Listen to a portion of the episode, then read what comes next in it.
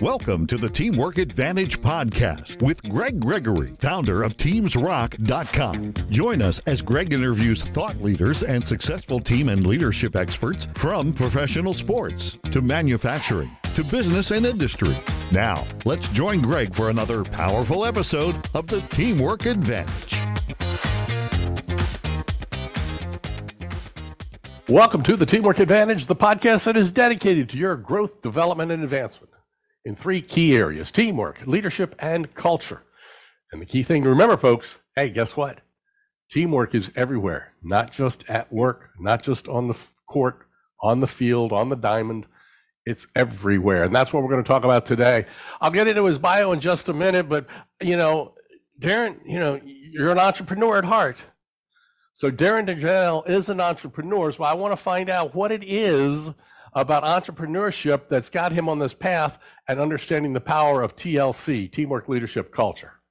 Absolutely. Uh, Greg, I'm fired up to be here. I, I can't wait to share. Hopefully, uh, I, I, can add some value for the listeners out there. I will certainly bring some energy and do it my do my best effort. By the way, if you guys haven't noticed, he's got energy to match his mind. So we're going to have a. This is going to be strap on your seatbelts, baby, because this is going to be a fun time for the next few minutes. Uh, Darren, you've got a great background in information services. So let's just kind of get into this background that you've got. You're the founder of the Jahnel Group uh, and the CEO.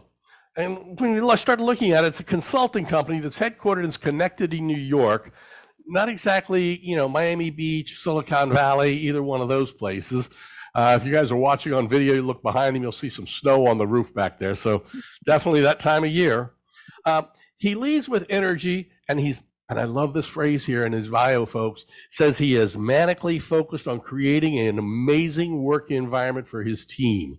And that's where we want to try and take this today, is have a little fun with that. He earned his undergraduate degree in business administration in the University of Albany and a master's in information systems from NYU's Stern School of Business. Prior to starting his business in 2012, he worked as a senior software engineer on Wall Street. He's led numbers, uh, numerous engineering teams multi-million dollar projects, and he's a member of the Mensa group. So uh, we've got some brains going on on top of all that, folks. I want to talk to you a little bit about how you got there. You didn't wake up one day, go to graduate school. I mean, you got your degree in, you know, in business and things of that nature. Um, somehow you got to technology and all of that. Tell us your real quickly your story on how you got to where you are. You didn't wake up saying we're going to start this software company. So how did it happen? Yeah, sure. I'll give you my background here in 120 seconds. Uh, yeah, we grew up here in upstate New York. We're about two hours north of New York City. Uh, my brother and I were big basketball guys, so sports was a huge part of our life. Basketball, in particular, uh, we were we were ridiculously focused on that. Greg, just uh, just obsessed with the game, and we each played basketball in college. Um, and towards the end of college, it was like, okay, my whole life is basketball, and now that's coming to an end, right? The playing professionally was not in the cards for me, and so we had to kind of shift our focus, right? And and so I got a job down in New York City as a software engineer. Um, and funny enough, I had never even taken a computer science course. I didn't even know what an if statement was, uh, but I got a job uh, down on Wall Street as, in a training program and I just took to it right away. Right, I'm a nerd at heart, and so I, I really just loved uh, writing software. Got my brother a job there the following year. We were down there from 1998 through 05. Uh, that's also when we did our grad schooling at NYU. Uh, started a bunch of different um, startups. We always knew we wanted to be entrepreneurs, and so we started a bunch of side hustle companies. You know, while we were working our full time job, some of the worst businesses you could you could ever imagine, Greg. I mean, we. So, if I understand you correctly, you failed. Is that right? Yeah, many many times we've had some epic failures. We I need people to realize successful people fail way more than they succeed. Amen. We started a business called yournextdermatologist.com. So, you know, we had some we had some bad ones under our belt. Uh, and then in 05, I had created an educational software program that was that was pretty cool, started to get some traction. We both quit our jobs and we started our entrepreneurial career running this educational software program. My wife and I moved back upstate. We uh, ate through all of our savings. We had a child. We went seventy thousand dollars in credit card debt. Almost lost everything. Right? Um, there's some more failure for you. But we you know we hustled our way out of it through through some hard work and determination. We ran that business from 05 to 2012 but never really could get any traction greg. We'd hire a couple people we'd have to lay them off hire somebody lay them off just just really grinding for about seven eight years with with not much success. And then in 2012 is when we started Jahnel group and that's when we started building custom software for other companies. And that's when things really started to make sense and you know we grew the team from three people we're up to 150 people right now and, and we've really figured some things out. So that's kind of my life arc my career arc in, in a nutshell. So you, you, talked about it. It was you and your brother who started it and you your first employee you told me offline her name was jessie right? Yeah jessie was an absolute rock star. She came to us when she was 19 years old uh, Greg, and she's done every job here. She's done cold calling, she's done sales, design. I mean, she's just been through it all. And now she's one of our most seasoned uh, people here. She's an absolute rock star, and she's still putting up with the Jahnel brothers to this day, which is amazing. so here's my question If I were to get J- Jessie on the line right now and ask her, why does she stay with you? What would she say? That's a that's a good question, thought provoking. Uh, oh yeah. Um, I I think she would say these two guys, Darren and Jason, believed in me, and they continued to empower me and give me opportunities to grow right we, we we're big believers in if you got somebody who's got talent and they've got the thing you're looking for if you kind of push them into the deep end and and give them opportunity to to do something special but you're there to support them right? I'm not just shoving you in the deep end and leaving. I'm also there with a life preserver if you need it. But what we what we find is when you push young people into those type of opportunities many times if you got the right person with the right core values they rise to the occasion and they continue to grow. And i think jessie's a perfect illustration of that because she just kept hitting the mark every time. And she's now she's one of the most uh, uh, impressive young people that I know. And you see, that's powerful. I really wanted to go there because you know she was there at the very beginning when it's not a pretty scene, and you're up to 150 folks, and you're building and growing stronger every day. That is the crux of what we look at on the teamwork advantage: teamwork, leadership, and culture. And then, of course, you hit core values with her and the core values that the organization has, which is another absolutely huge, huge topic for us. Mm-hmm. So let's kind of get into a little bit here. One of the questions we looked at, and we talked to, uh, I saw your stuff online and things of that nature, and there's a feeling of connectedness. That's a word I saw you used. And so you, I think you've got a phrase, what are the four ways to create a sense of connectedness? How do you create that sense that even today, eh, when there's three people, it made sense. At 150 people, it's different. Hmm. And I'm assuming not everybody's in one building either. Yeah, ab- absolutely. That, that is very challenging, right? As you grow to to feel connected, and obviously, not all 150 people are going to feel connected with each other. But what we're looking to do, Greg, is we're looking to create opportunities. We're looking to create the environment where these connections can happen.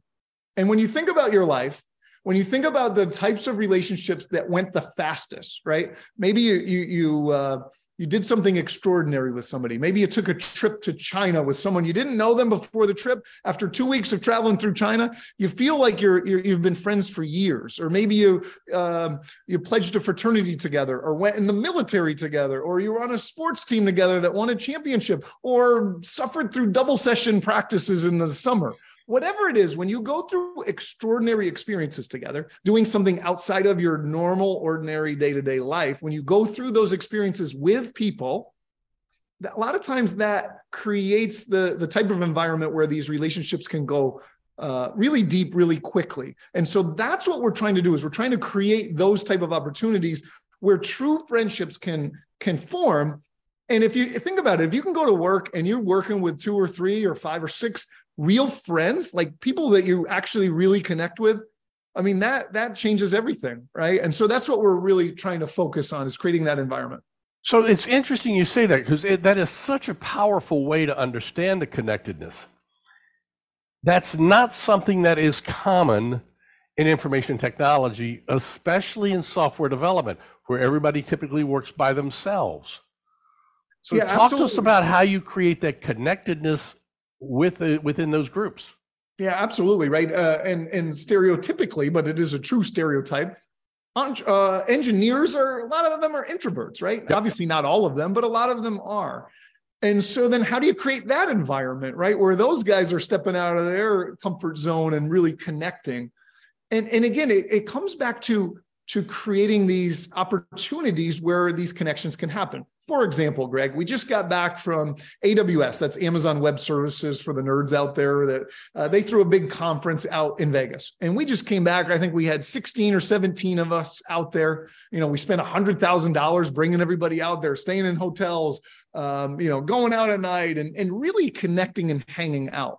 So when you go through something like that, and you and, you, and you're, you're spending that time that's outside of your normal life right? You're those friendships are forming and they're bonding. So now when you come back to the office even if people are remote right? Well now we have that that in common. And then the next time we get together we're going to be starting on level seven instead of level four right? Because we went through this thing together. Right. And sometimes it's project work sometimes it's um, you know sometimes you're suffering together sometimes you're having fun together. And and so yeah we're we're going out of our way to do that especially with our, our engineers and especially with the introverts right? A lot of times that can be very isolating but if you have two or three key friends at work well that could change everything. And, and that really leads to a, a, a better life and a better experience.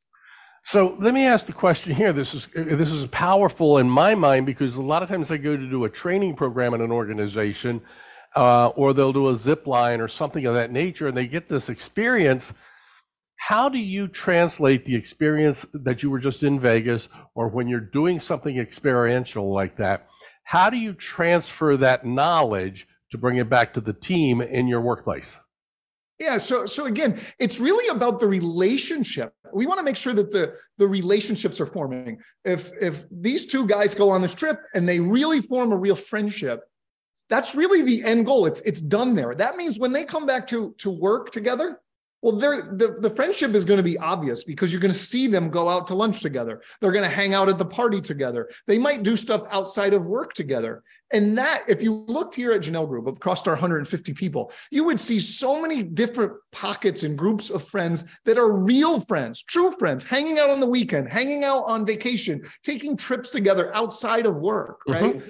And so it's not even really necessarily about making sure that it translates and comes back to the team. It's just making sure that friendship is there. And even if they end up leaving, Greg, right? Some some people, you know, you might be here for only a season and then you move on. I want to make sure that those friendships are strong enough where they the the the bond continues, right? Now we've got somebody out at another company. Maybe we get work through that.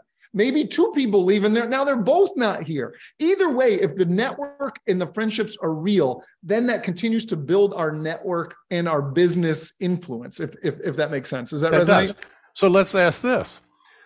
In my line of work where I've worked with people, there are some people who come into the table with, I come here to work, I don't come here to be friends. What do you do with people like that? Yeah, that's that's a good one, right? And this is something I think that we do really differently than other companies that have a strong, intense culture. Most companies that have a, a really strong culture, it's kind of all or nothing. Either you drink the Kool-Aid and you're all in, or you're like an outcast weirdo. At Jahnel Group, it's a self-serve buffet. All of this is set up for the employee's benefit, right? If you want to take part in some of this stuff, please do. It's going to be awesome. There's cool people. You'll engage, you'll have fun. And if you don't want to do it, that's okay too. Right. It's a self serve buffet. Some guys, you know, take the 45 year old guy who's in Denver, Colorado. He's got a wife and three kids. He's like, I don't need all that BS. I don't want to drink beers with you and act like an idiot. I don't want to play fantasy football or chess with anyone. I want to work and do my job nine to five. And at the end of my day, I want to go back to my family that's okay too. There's zero pressure on anyone to take part in any of this. And you can take part in some of it all of it or none of it. And I'd say of our 150 people, Greg, we probably have 30, 40 people who are just like, look, I do my thing and I go off and, and I'm not really participating in the culture. And that's okay for me. I don't ever want to force it. Right. But my question then goes, okay, if you're not if they're not doing that part of it, and I liked your term drinking the Kool-Aid, if they're not doing that part of it, how else can you get that sense of connectedness so that it's seamless in what work they're doing. Um, getting to be friends is powerful, There are some people like, I ain't gonna be friends, or you may go to Vegas with people. All of a sudden, you come back and they hate each other too. Those are things that kind of come into play. How do you walk that balancing act? Yeah, you know, in, in, in terms of the connectedness, right, for the person who doesn't engage in the culture. So, first and foremost, we have a no a-holes policy here. Every single person on our team is someone who is easy to be around, easy to work with, easy to get along with. We don't have difficult personalities, right?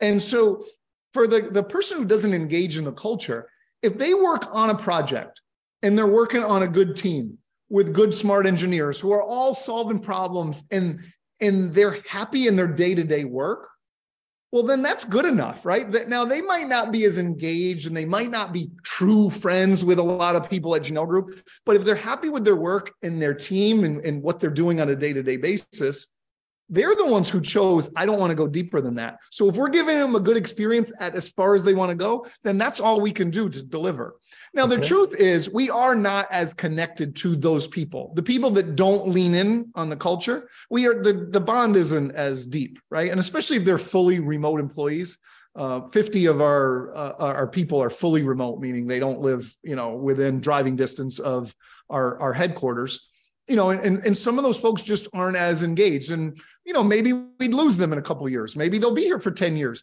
but we don't have that deep connection um, and maybe the loyalty that maybe some of the other folks might have. But that's okay too, right? This is a this is a two-way street. This is an alliance if that's what they want out of it and they're delivering for us maybe they only deliver for for three years and they move on and go somewhere else mm-hmm. that's okay and and and that works for us as well so and that fits in today's age groups as well because not so much my father but people of my father's generation had one job for 45 years and that was it um, you know or one company even within not even in one industry but even in one company for 40 some years and that just doesn't happen today. And what's really cool is the Jahnel Group seems to be accepting of that and not trying to force it in another direction. Yeah, absolutely, Greg. Look, look, at it from let's be totally selfish about it. Let's say we have over the years, we have 50 people over a few year period come in, have a great experience here, they like it, and then they all move on to go. Maybe they go make more money somewhere or they, they just move on. Well, now we've got 50 people out in the business world at different companies that know Jahnel Group, that have love for us. We have a connection. Hopefully, they have some real friendships here. Well, that's going to build our business, right? There's from a selfish perspective, that's yep. just going to be good for us long term. Right. I think every company looks almost. at it. Yeah, when somebody leaves, they look at it as like, oh, we failed. They left us. This is awful. Yeah, I get bummed out. Sometimes I even shed a tear, but you know, it can be a good thing in the long run. This is an alliance. It's got to work both ways. Yeah, it's got to work that way. So, how do you get your leaders? So, you and your uh, brother are there, you're at the top of it. How do you take it and convey that down? And then, how do people generate that sense of connectedness throughout the organization with each individual leader? And how do you keep the consistency? That's kind of where I'm going from is consistency because you know that's that's why the fast food restaurants like McDonald's are so infinitely successful where other places struggled, they weren't consistent. Yeah, you know, I, I think it boils down to we are obsessed with finding talent right? We're obsessed with it. So we're vetting. I'll, I'll, just give you an idea of our, our recruiting pipeline. In 2022, we vetted 150,000 people. We interviewed 1,500 of them to hire about, I think we hired about 60 people this year. So think about that. Interviewed 1,500 to hire 60. So we're looking at a ridiculous funnel of talent. And so when we do that, we're getting really good at that. And when you, you know, if you talk to 10 people and you take the best of 10, eh, maybe you'll get somebody good. But if you take the best out of 100 people or the best out of 200 people, you're going to get a star. So when you look at our next level of leadership, we have we have rock stars on this on this level right greg? And it's so by investing in the right people they've already got it naturally. They are a natural leader. People like them. They're drawn to them. We just got to plug them in and empower them. Yeah there's some training and stuff but naturally they've got it right off the rip if that makes right. sense. I love the funnel idea because you're absolutely right. There's an organization restaurant i know in boston that years ago when they go to open up think about this for servers they interviewed I think it was, they have 1,500 applications. they interviewed about 150 people to hire 13 Oh my goodness. servers. And five years later, about 60% of those servers in a restaurant were still there. Oh my goodness. While, while So- every while every company is complaining, I can't hire anybody. They've got that type of pipeline. They're doing something right. I'd yeah, be curious. because and they're don't get me wrong, they're struggling in today's environment because it's a whole different environment. This was, you know, eight or 10 years ago when they were doing things like that. yeah, sure. So uh, having that pipeline, having that funnel to drive that is such a powerful thing. I actually made the note 150,000 to 1,500 to 60 is just absolutely incredible. yeah, thanks. We're super proud about that. And it's and it's really it's outbound, right? When I claim 150,000, that's not applications. That's us going out, maybe quickly stalking out your LinkedIn profile. Maybe it's an application. Maybe it's someone that we heard about that is a great professional. It's us starting trying to start that conversation, right? We're not just sitting back and saying nobody's applying. We are causing those conversations to happen. Okay. So you're selling not just your services, you're selling to bring people in. Yeah, absolutely. Okay. Because at the end of the day, when you boil our company down to its core thing, all we are is a collection of hopefully very talented people. And that's why companies come to us. They want us to build software, but they're only going to come to us if we have talent. And there's only one way to get talent, and it's you got to put the work in. So let's take this down the path. You're a software development organization for other companies. Yes, that's correct. So, you release that software back to them, and then they have to have their operators deal with it. Is that, am I on the right way there? Yeah, most of the time. Sometimes we'll support it for them as well. Uh, Okay. But yeah, a lot of times in the larger organizations, they've already got a software development team. They've got a whole infrastructure, and we're supplementing their team. So maybe we'll provide a team of 10, maybe six developers, a project manager, a QA person, a database person, and we'll add to their team and supplement their team. And we're working within the um, it- within the context of their company and in their already existing project. So how do you get, and, there's a lot of folks we have on our podcast listening group, and folks, by the way, we've been downloaded in 70 countries today, which is powerful. We've got industries all over the map, but we've got a lot of folks I know that are listening right now that are in the operations side of the business. And Darren's now talking to us about development side, but he's got operations too. There there's a fine line between dev, dev development and operations, or DevOps as it's called. Absolutely. How, what do you do to get people to understand that, whether it's internally within Jahnel Group or going back even externally where you're turning it over to somebody else? Yeah, Greg, I, I think many people on the user end have seen that frustration. Maybe they call the help desk or they, you know, the software itself is just so frustrating. um, Oh my You know- God, yes. to me, the, those situations that are so frustrating, I think a lot of times what you see is lack of communication. There's a disconnect with the people on the front lines who are talking to the customers, whether it's the help desk people or the sales people or the integration people, and then the developers actually building the software. When there's a disconnect there and they're not talking, those people, those groups aren't communicating. Well, that's when the developer goes off and does something that they think is right, but they don't really know because they haven't spoken to a customer, right? So to me, it's the, the way to avoid that. It's all about communication as much as the developers and the, the team doing the, the, the creation can speak to the help desk, the customers, the users, the, you know, the more you can facilitate that conversation, the, the better. Okay. That's that's really key because now we're back to great teamwork and great leadership. And again, I go back to we understand why that's important. How do you get your people? How do you get them if they're if they're so busy? And again, let's go back to the introverts on a lot of engineers, whether it's on the development side or even on the ops side, they're still at the core engineers, technology based. And so, how do we get them to realize the importance of that communication? What are some secrets that you do to bring that to the forefront?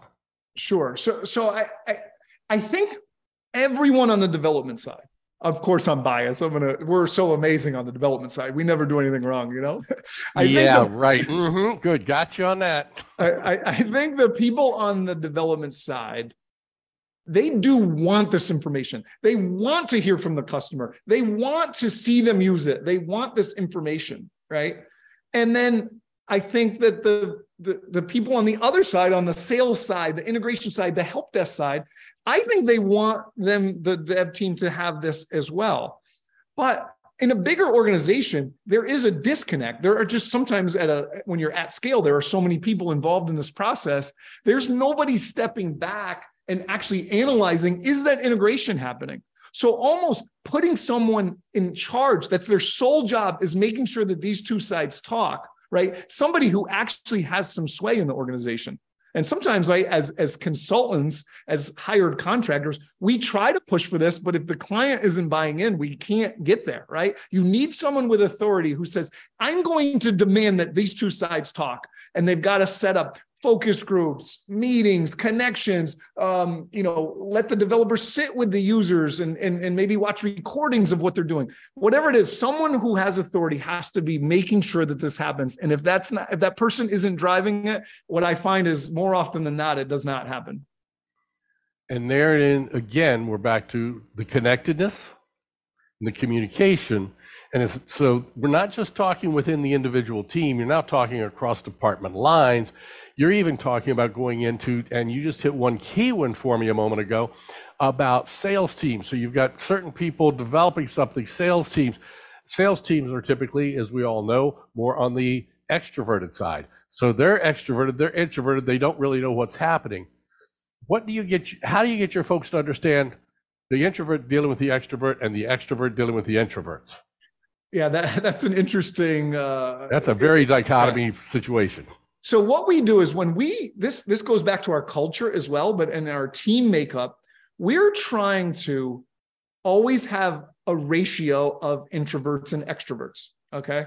For example, if I had a team of five engineers and a project manager, and all six of them, including the project manager or leader, were all introverts, that to me is a recipe for disaster right? As opposed to if I had six extroverts and everybody, nobody will shut up and everybody's like me and they're going on with all their opinions and everything. Well, we're not going to get anything done. So we're really examining those uh, ratios, right? And we're trying to get about one third of the people on any team right? Whether it be an actual functional software team or a team that's going on a road trip for a culture perspective, right? You got to have a decent ratio of at least one quarter, one third of those folks have to be uh, extroverts, people who are going to stir the pot, who are going to facilitate the conversations, whether it's driving a meeting or leading a social engagement. Does that make sense, Greg? It absolutely makes sense. And then it's about getting the other side to understand the importance of that Plus, it's about understanding the extroverts not shutting the introverts out, because that also can happen, and you, you get those challenges. So that hmm. brings me back to a leadership question. You guys have experienced double digit growth for a decade now. In the beginning, double digit growth is pretty easy. Let's be clear. You know, the first yeah. few years you can double, double, double. That that's easy. Yeah. But now you're seven to ten years down the road, and you're still experiencing that. How does your leadership team keep that? I'm back to my word consistency. How do you keep that consistency going in the leadership so that the culture and everything is still there a decade into this with this much growth? Yeah. You know, you know, Greg, I, I think I'm a big believer in like, I don't know if you know the book Atomic Habits by James Clear or got it the, up here on one of my shelves. Oh, it's great. the four disciplines of execution is another favorite of mine and again, this goes back to my sports days. It's not the goal in our uh, of our say our college football team is not to win a national championship. Maybe that is the, actually the end goal. But I can't say I can't get up today and try to win a national championship. All I can do are the habits and the behaviors and the actions every single day after day after day. That's what leads to success.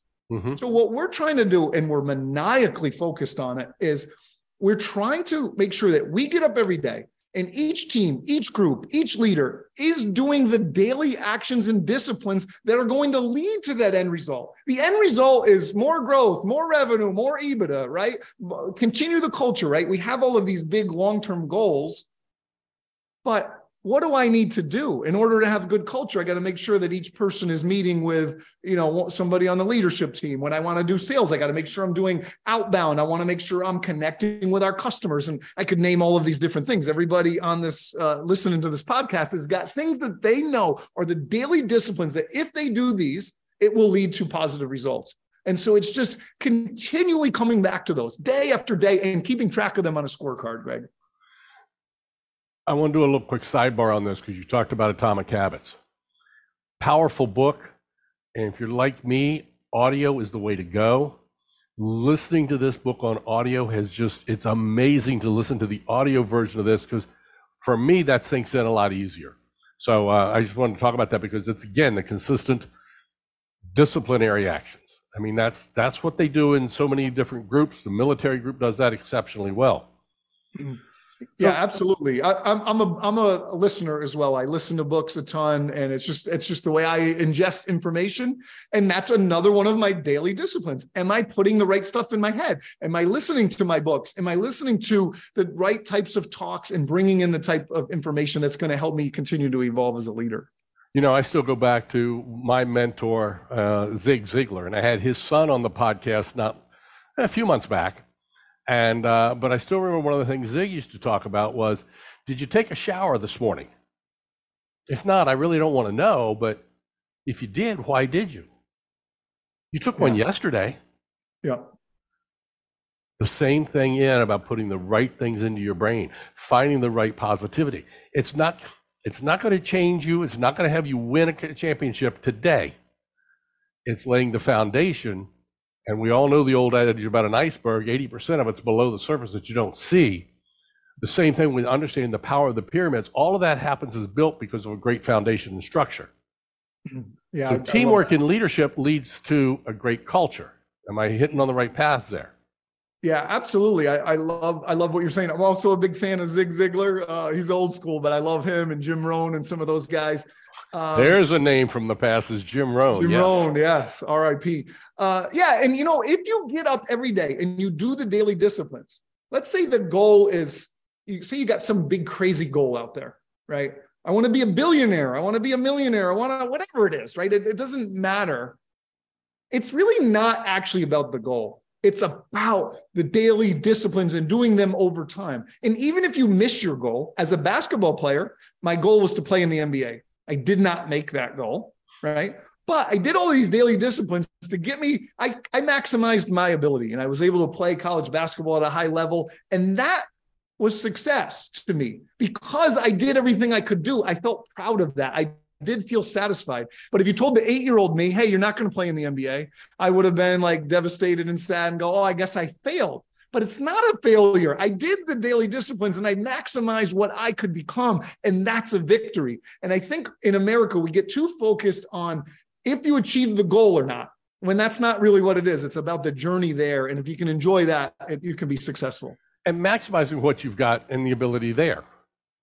There's yeah, no absolutely. Right. Well, Jahnel Group is not supposed to be a billion dollar company. I just don't think that's in the cards. It doesn't make sense for our, our model, our culture, whatever. We're not supposed to be that. If I set that goal and we don't make it, well, that doesn't make us a failure. Right. right. It wasn't in the cards for us. So I, I, think looking at your goals through different lenses is, is really important, Greg. It's like if you go back and look, I'm not sure. And again, I'm just speaking off the top of my head here that uh, Steve Allen and, um, Michael uh, Bill Gates said they're going to create the big largest company in the world doing you know software stuff.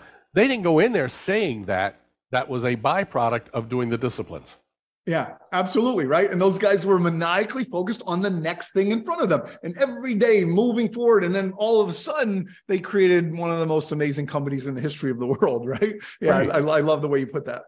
So let's let's ask You've talked about all the great successes Jahnel Group has had, double digit growth. You've been in business now for years. You got Jesse, who's been with you from the very beginning. What are you struggling with? What are the challenges you and your brother still face today as it relates to teamwork, leadership, and culture? It's not about getting business. It's not that. What are you struggling with? Yeah, t- ton of ton of things, right? The the struggle is real, and it always is. I think one of the things we do is we do a really good job of promoting our culture and putting people in this amazing environment. But at the end of the day, we're doing work for clients. And we really do have great clients. Most of our clients are awesome, but I can't control, we can't control what's happening in the client. So I just say I recruited you and told you how great life is here at Jahnel Group. And then you're on a client and maybe you're dealing with some challenges there that we don't have control over. Right. So that's a little bit tough, right? I sold you on this dream of coming to work for Jahnel Group, and now you're dealing with some struggles at the client that I can't control. Um, another another thing we're struggling with is this is although it's finally started to cool off, has been one of the hottest uh, job markets in the history of of the world in terms of our industry, right? Uh, and so people are constantly getting uh, poached, and you know higher salaries are getting offered to them, and so kind mm-hmm. of maintaining talent has has been a challenge, despite our great culture, and we really have way below uh, industry average in terms of our turnover. Um, we do a good job of retaining employees, but we still lose them from time to time. That that has been a struggle. And then probably the other thing that keeps me up at night, Greg, is as we grow, are we still keeping that tight connection with our employees? I know me personally, I don't have that tight connection with all 150 people. And that's a bummer for me. That stresses me out. I do think we've built the leadership team out to the point where they all have that connection with someone. But the fact that I can't control that and I don't know it, that that is something that is very stressful to me and my brother. Okay. That's powerful because, folks, as we start to see everything, and especially in this world of today of social media, where people are putting forward their best, and all we see is how perfect everybody else is. Those videos that you sometimes see on TikTok that are amazing shots in basketball, if you will, or trampoline jumps, or whatever it happens to be how many times did they fail before they put it out there on video? That's powerful. It's important for us to realize that organizations, as successful as Jahnel Group is, they still have three challenges they're focusing in on. Hmm. As we start the new year right now, that's the question we start to look at. What are our challenges? What are we going to do about them? How are we going to incorporate them? How are we going to improve on them? It's not about fixing them completely. It's about how we're going to improve on them. So, yeah, Greg, Greg, that's that's great. If I could jump in there, sure. right? You always think, or like I was guilty of this, and I still am. Oh, if I just when I get to this level, then it, things are going to get easier. And oh, I can't wait till I get over the hump here, and then it's going to get easier all you find is, yeah, maybe some of those problems are going to go away, but new ones are going to pop up. There's always a struggle. That's the human condition. That's what we're doing here. God right. put us down here to hustle and grind and try to serve, and it's going to be painful and it's going to be nasty. And once you accept that that will always be the way and you embrace that, I think it gets maybe a little bit easier. I don't know. Maybe that's at least it, it gets more manageable. I, I think this is the word I would use. Yeah, easier is not the right word. You're right. Manageable is, is a much better way to say it because it's not easy. It's hard. It's a grind. I just had bad news yesterday here at the company. And like, you know, I, I won't get into it, but you know, some days are really hard and it's and it doesn't go away. A matter of fact, it right. might magnify at larger levels. And that that's the key thing. We had a guest on a few weeks ago talking about the difference between complex and complicated. And that that's yeah. that's very different things that we start to look at. Yeah. You know, some people are very complex thinkers, but then the senior levels get they need to be more complicated thinkers and going outside that. And those are the things that starts to drive us. Yeah. So as we get ready to close up today, and this has been powerful, guys. This is I told you this was going to be fast paced the whole way through. We've been on for almost 40 minutes already. So this is great. I want to wrap up with a simple question. What are the one or two things you would give as an advice to a manager? We're going to get out of your entrepreneurial mindset for a second. But what are the one or two pieces of advice you would give to a manager, team leader today with his or her team of 10 to 15 people about building a better connection?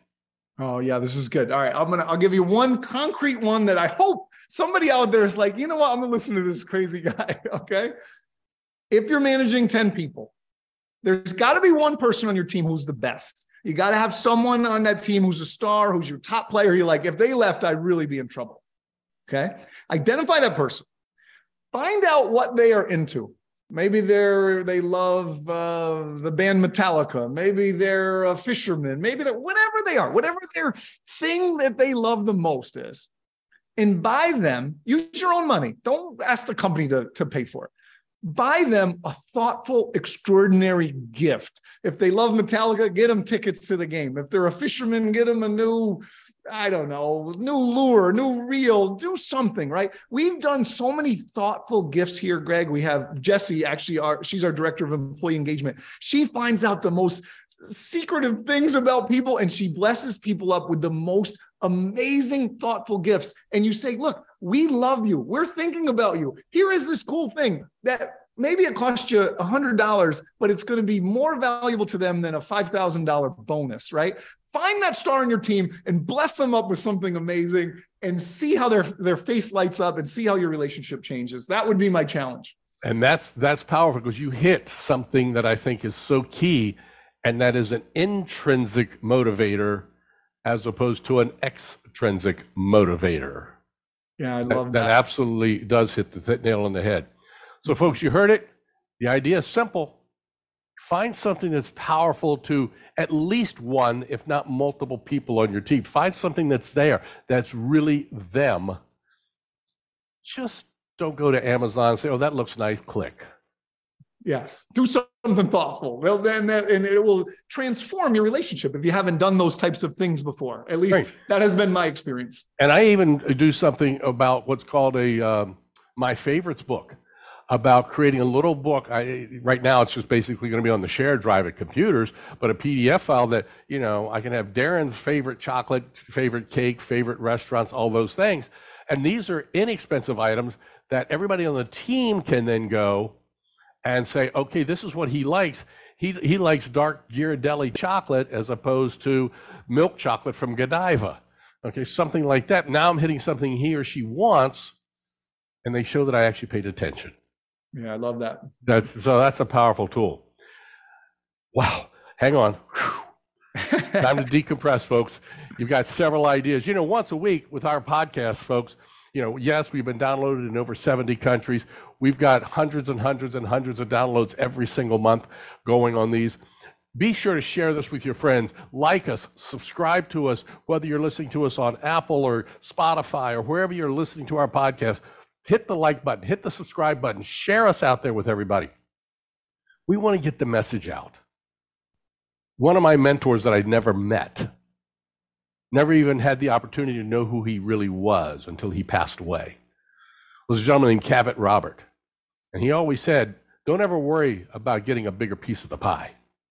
He said, Make the pie bigger. Share the information. The power of knowledge sharing is absolutely incredible. So share this podcast, share all of our podcasts with people. Get ideas out there. Because once a week, listening to the Teamwork Advantage, you get ideas, just like Darren gave us today, that you can use immediately.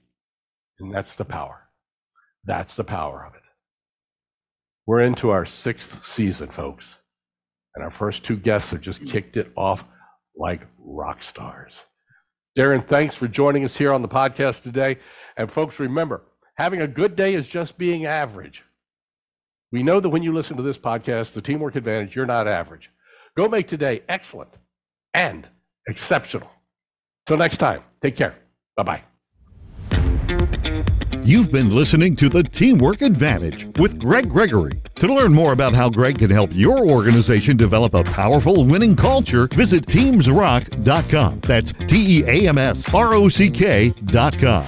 Be sure to join Greg next week when he interviews another exciting and powerful thought leader on the Teamwork Advantage. Until then, as Greg says, make sure you have a great week because a good week is just being average.